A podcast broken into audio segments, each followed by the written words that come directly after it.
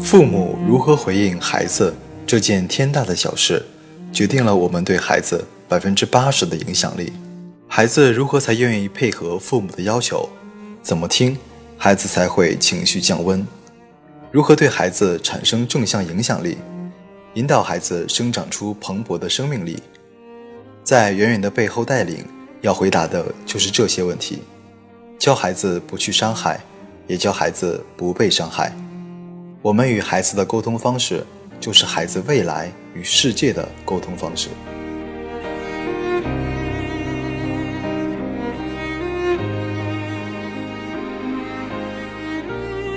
这里是陌生人，一个人的精神良药。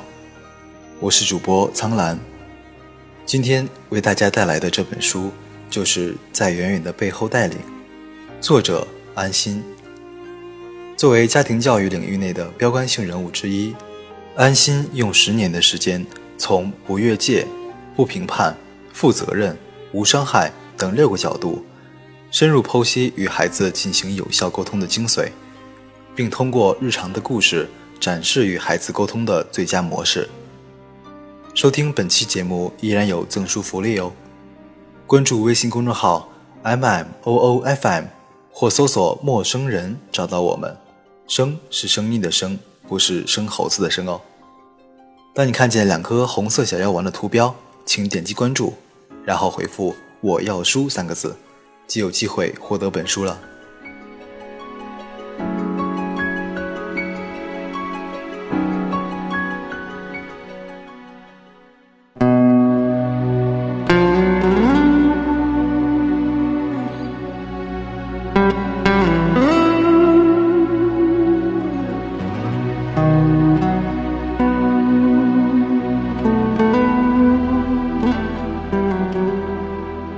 下面，苍兰就为大家带来书中的一篇：没有不乖这回事。刚上完工作坊的小米突然有了个发现：我儿子很喜欢自己小时候的衣服，新买的衣服都不喜欢穿。我刚刚突然想到了原因，因为我每次看他小时候的照片，都会说：“你小时候好可爱呀。”我一直没发觉，原来他的小时候。就成了所谓的别人家的小孩儿。我一直讨厌别人家的小孩怎么怎么好的说法，原来我也在做这样的事情。家里墙上挂着儿子小时候的照片，所以我真的经常这样说。成都有位妈妈苦恼于孩子一进超市就一定要刷卡买东西，在与我聊天的过程中，她突然想起有一次。当孩子拿着他的卡给售货员刷时，旁边有位奶奶把孩子猛夸了一顿。就是在那次之后，孩子才一进超市就要买东西的。杭州工作坊有位妈妈经过倾听，发现孩子不去幼儿园的原因是，感觉被其他小朋友孤立了，不想穿某件衣服，原来是那件衣服穿上身会有刺痛感。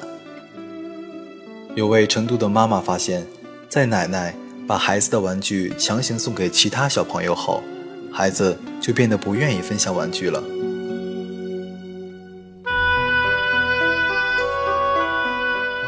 有些孩子会对他人甚至是自己使用暴力，这些孩子通常都曾被暴力对待过。几年前，在北京的一次讲座上，一位爸爸在课间休息时问我：“安心老师。”我的孩子总是喜欢打自己，什么办法我都试过了，打也打了，骂也骂了，他还是会打自己。我对这位爸爸说：“你若不能停止打他，他又怎么能学会停止打自己呢？”这位爸爸当时眼眶就红了，若有所思地道谢离开。很多时候，孩子的某些行为，哪怕是父母认为不合理的行为，其实跟大人一样。都是为了满足自己的需求，这些需求可能是安全感的需求，可能是生理需求或其他需求，当然，也有可能是一种轻慢而泄。由于压抑的情绪导致了某些行为，而我们太容易掉进评判的习惯中，用好与不好，或是乖与不乖来评判孩子。在我看来，孩子没有不乖这回事，也没有所谓的行为偏差，有的只是我们还未了解的真相。而当我们说孩子不乖时，其实是带着权威和不尊重的。我们的孩子不会说父母不乖，我们也很少说某个大人不乖，却把这样的字眼用在孩子身上。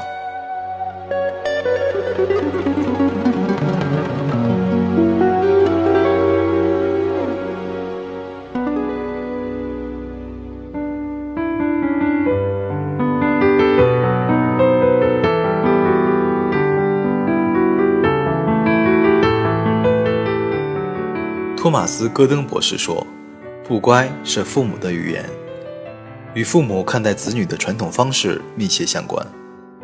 当孩子的行为与父母的期待相违背时，父母就会说孩子不乖。”在托马斯·戈登博士看来，所有的行为都是为了满足需求。他认为，如果父母能够采用以下原则对待孩子，对父母而言，家庭生活将会减少纷争。对孩子而言，家庭生活也会更快乐。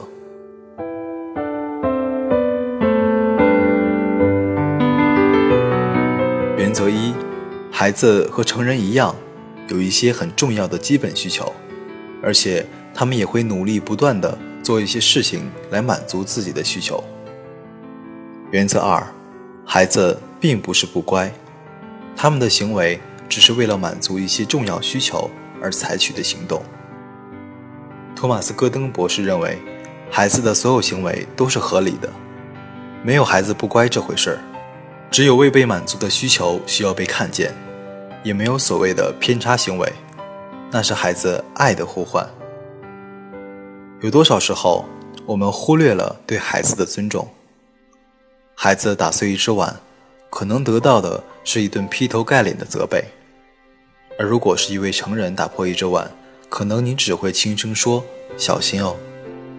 孩子胃口不好，不想吃饭，通常我们都不允许；而换做大人则无所谓，甚至孩子想穿或不想穿某件衣服，都需要得到我们的允许。孩子发表某个与我们不同的观点，我们就启动说教模式；如果是对成人，我们则有可能一笑置之。孩子的行为我们不接纳，就给孩子贴上一个不乖的标签。但我们极少会说某个大人不乖。尊重孩子，有时就只是简单的不评判孩子，不把孩子当做不懂事的小孩对待。